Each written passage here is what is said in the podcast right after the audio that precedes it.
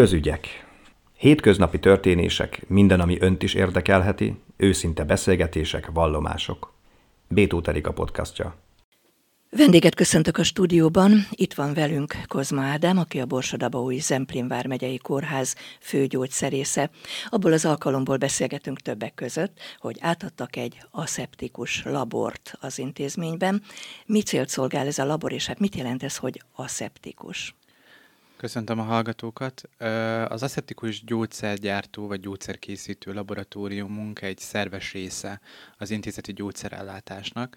Itt a megyei, most már Vármegyei Kórházban 2008 óta üzemel ilyen jellegű laboratórium. Jellegi tekintve ugye azt a cél szolgálja, hogy azok a készítmények, amelyek speciális készítési módot, illetve felhasználási módot igényelnek, tehát praktikusan sterilnek kell lenniük, olyan körülmények között készülhessenek el, ami biztosítja a megfelelő minőséget, amíg a beteg felhasználás megtörténik. Az aszeptikus szó az tulajdonképpen arra utal, hogy a környezetben azokat a környezeti tényezőket, amik a készítményt befolyásolhatják vagy szennyezhetik, minimalizáljuk, illetve nullára redukáljuk le. Ennek következtében biztosíthatjuk a megfelelő folyamatvalidálást, illetve a megfelelő minőségbiztosítási eljárást. Ugye itt jellemzően infúziók, injekciók készítéséről van szó, illetve olyan személyzeti készítményekről, amelyeknek az elkészítése speciális körülményt igényel.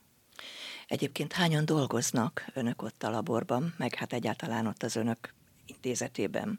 Ugye ez egy szakfeladat, ez egy kórházi klinikai gyógyszerészetnek egy szakfeladata, parenterális, illetve keverékinfúzió készítési szakfeladat, valamint ugye kistérfogatú injekciókat készítünk, elsősorban gyermekgyógyászati osztályra, valamint olyan speciális betegpopuláció számára, akiknek speciális táplálási igénye van, lásd például általános sebészet, traumatológia, főképp sebészeti jellegű, de akár belgyógyászati osztályok számára is.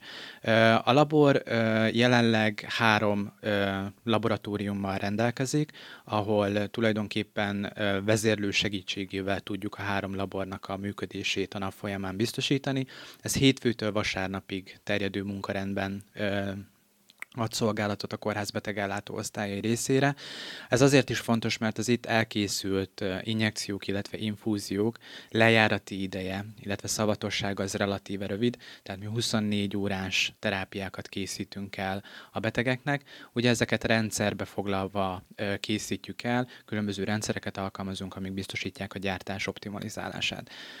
A gyártásban közvetlenül ugye gyógyszertári asszisztensek, illetve gyógyszerészek, szakgyógyszerészek vesznek részt, szoros együttműködésben az osztályos gyógyszerészekkel, tehát az itt megjelenő terápiák azok már egy validált vagy validálandó terápiák, amik szükségesek ahhoz, hogy megfelelően, megfelelő összetételű infúziók kerüljenek ki a laborból. Egy kicsit elvonatkoztatva a laborról, mint gyógyszerészt kérdezem, hogy mennyire vagyunk mi gyógyszerfogyasztó nemzet Magyarországra? Mi a jellemző? A rendkívül mértékben vagyunk gyógyszerfogyasztó nemzet, de ez nem önmagában Magyarországra jellemző trend. Én úgy gondolom, hogy globálisan jelent ez problémát, főleg például az antibiotikumok terén. A NEAK, illetve az ogyi statisztikai adatok alapján azt látjuk, hogy mind azok a gyógyszerek, amik vény nélkül kaphatók, mind pedig azok, amik vényköteles gyógyszerek, fogyasztási mértéke jelentősen megnőtt. Ugye a járványhelyzet, illetve a különböző egészségügyi problémák átalakították a gyógyszer szedési szokásokat. Egyre inkább vagyunk öngyógyítóak, és a reklámok befolyásoló hatása alatt állóak.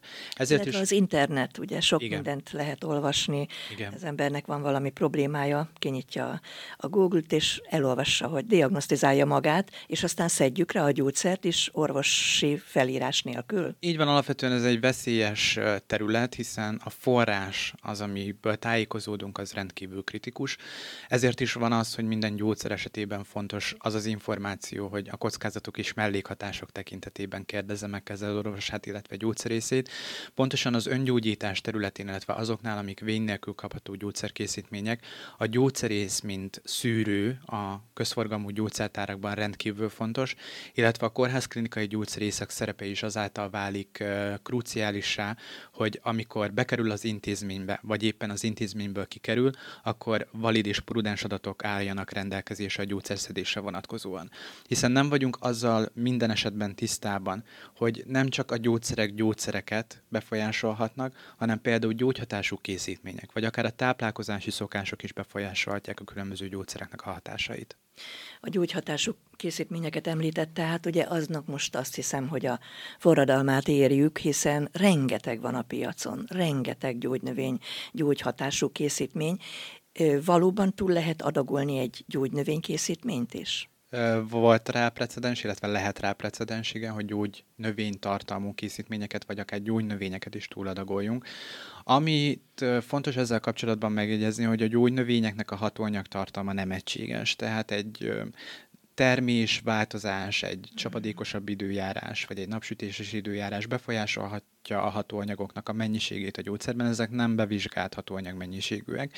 Ennek következtében ugye vannak olyan speciális hatóanyagú készítmények, mint akár a grapefruit vagy egyéb citrusfélék, amik komoly gyógyszereknek mellékhatásait, illetve toxicitását is kiválthatják, azáltal, hogy befolyásolják a szervezetben való lebomlásukat, illetve a szervezetben az útjukat ezeknek a hatóanyagoknak.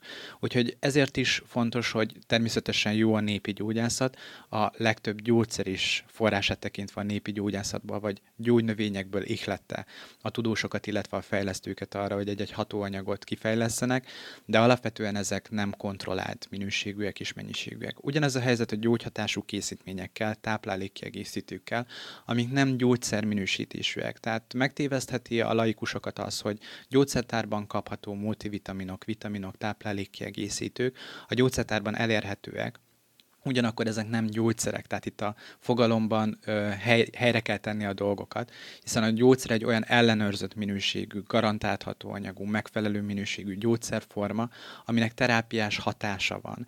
Nyilván, aminek Még terápiás kísérletezett hatása. gyógyszerről beszélünk, gondolom. Így van, tehát ott azért klinikai vizsgálatok előzik meg a forgalomba hozatalt. Ráadásul ugye a forgalomba hozatalt követően is követik a gyógyszernek az életútját, ennek van egy hosszú életútja.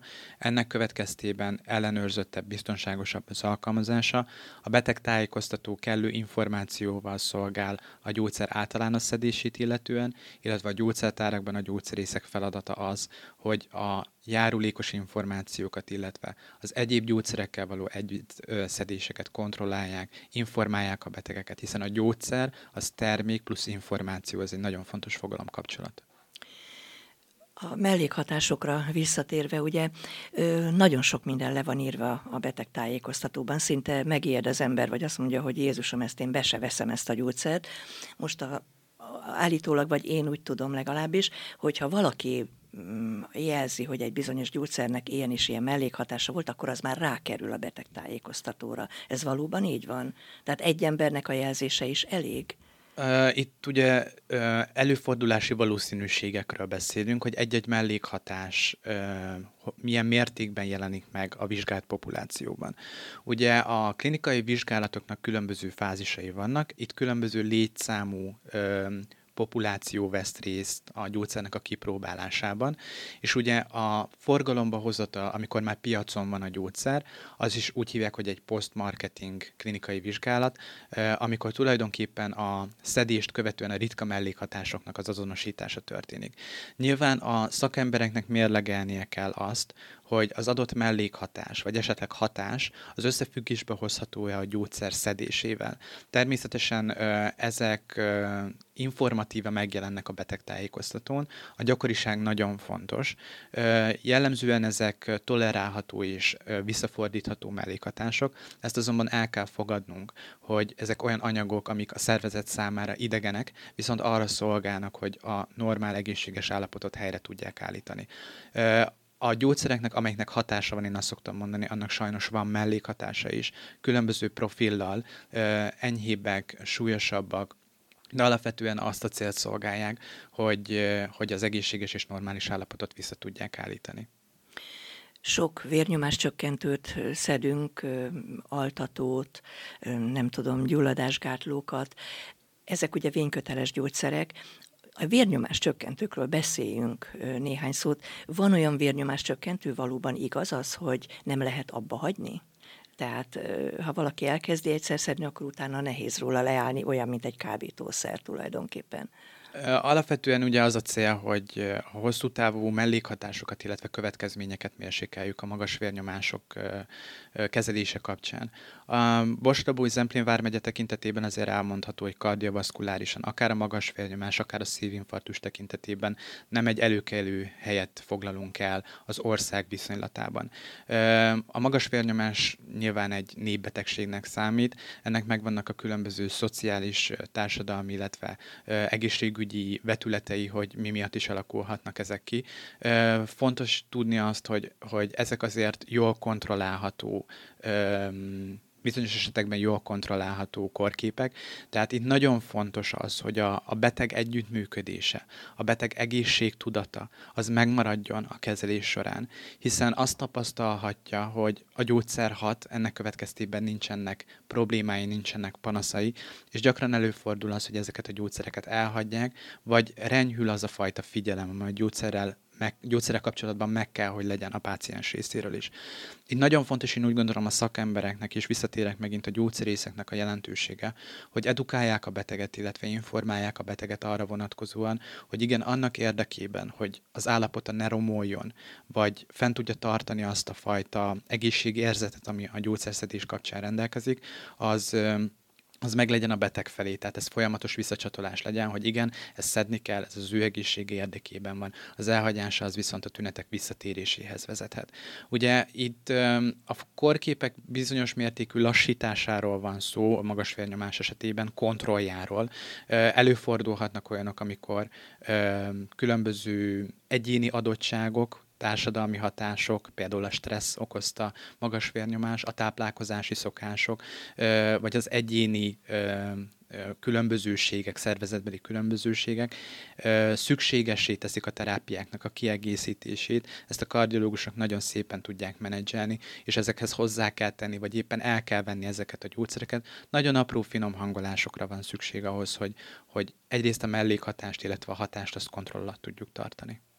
Az altatókról mi a véleménye, mint gyógyszerésznek? Nagyon sokan nyúlnak altatókhoz. Lehetőségként nyilván a terápiák része, hosszú távú alkalmazásuk viszont rendkívül káros.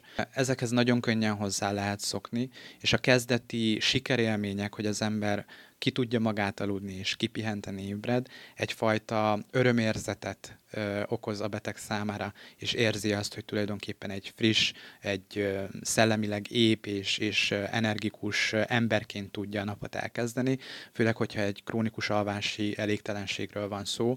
Viszont ezeknek a hatása azért ö, vissza tud fordulni, tehát ugye ezek a ö, gyógyszerek ö, elő tudják idézni azt, hogy egy idő után már nem hatnak olyan mértékben, mert hozzászokik a szervezetünk, és tulajdonképpen itt ö, lehetőségként ugye ott van, hogy emeljük a mennyiséget a szeret gyógyszernek, vagy éppen gyógyszert váltunk. Nagyon fontosak, hogy ezeket periódikusan próbáljuk meg alkalmazni, tehát ne rendszeresen.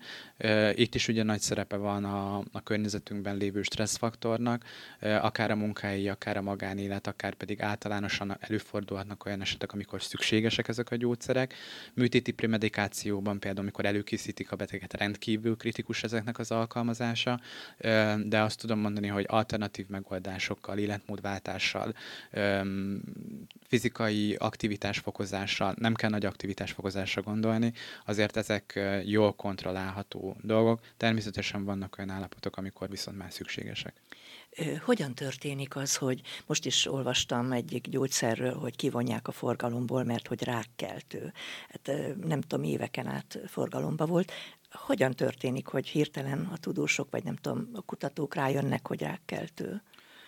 Tehát ugye itt van egy gyártási folyamat, a gyártósoron különböző minőségi vizsgálatokat végeznek a gyógyszerekkel, és abban az esetben, hogyha felmerül a gyanú, a gyártás nem megfelelőségére vonatkozóan, akkor a gyártó dönthet úgy, hogy a hatóságot tájékoztatja, és az adott forgalmi tételt kivonja a forgalomból. Itt elsősorban nem a hatóanyag az, ami potenciálisan problémát okoz, azért itt ugye kémiai folyamatokról vannak szó, és a gyártás során különböző kémiai maradványok elképzelhetőek a gyártásközi termékekben, de ez az élelmiszerek esetén is megvalósul. Tehát nagyon sok olyan visszahívást látunk különböző nagykerláncok vonatkozásában, ahol a gyártási folyamat során olyan maradványok maradt tartalmazhattak a, a késztermékben, ami potenciálisan lehet egészségkárosító, nem biztos, hogy benne van. A biztonság kedvéért azért ezeket kiszokták vonni a forgalomból. Azért mondom, hogy itt a gyógyszer életútja nem ér véget azzal, hogy ezt piacra dobják, hanem tulajdonképpen követik ezt a teljes folyamatot egészen addig, amíg a gyógyszer forgalomban van.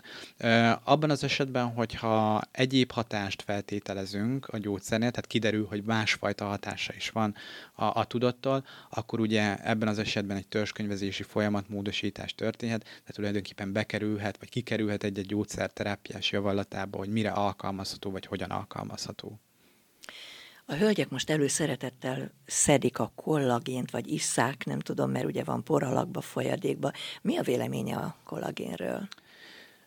Érdekes terület, a szépészet az tulajdonképpen az egészségügynek egy olyan területe, ami rendkívül nagy potenciál rendelkezik, hiszen nagyon sok kiaknázatlan területe van. Sokat sokan gondolják azt, hogy tulajdonképpen egy szemgyógyszerrel, egy szem tablettával, vagy akár ivókúrával ezek befolyásolhatók. Nagyon összetett tényező például egy testsúlykontroll. Nagyon összetett tényező a bőr, mint kültakarónak a, a mindenkori helyzete. Próbáljuk az időt megfordítani, vagy éppen lassítani ezekkel a folyamatokkal. A szervezetünk azonban jól szabályozott, tehát ö, genetikai tényezők is befolyásolják azt, hogy ki milyen mértékben öregszik, ö, hogyan alakulnak ki betegségek, milyen mértékben alakulnak ki betegségek, hogyan változik a testsúlya. Az élet folyamán ez főleg nőknél a hormonális változások következtében egy nagyon kritikus pont. Azért ezek még nem nyújtanak olyan lehetőséget a felhasználók számára, hogy, hogy megoldások lehetnének egy-egy ilyen kezelésre. Főleg azért sem, mert azért ezeknek, főleg ha nem gyógyszerről van szó, a terápiás hatása azért kérdéses. Tehát ugye a leggyakoribb beviteli útmutal, az, út, útvonal a szájon át történő gyógyszerszedés, és ugye az első útja a bevett gyógyszernek, vagy akár a tablettának az a gyomor, ami savas közeg. Ugye itt nagyon jól kell tervezni egy gyógyszert, hogy ezen a savas közegen át tudjon jutni, tehát formulálni kell gyógyszertechnológiailag, hogy át tudjon jutni, és el tudjon jutni a hatás helyére. Na most pontosan a kollagénnek a hatása, a felszívódása, a, a terápiás területre való eljutása és beépülése, ez nem megvalósítható, vagy nem valósítható meg úgy, ahogy azt sokan gondolják. Én köszönöm szépen Kozma Ádámnak, a Borsodabói Zemplén Vármegyei Kórház főgyógyszerészének, hogy eljött hozzánk, és mindezekről beszélgethettünk. Köszönöm szépen. Köszönöm a lehetőséget.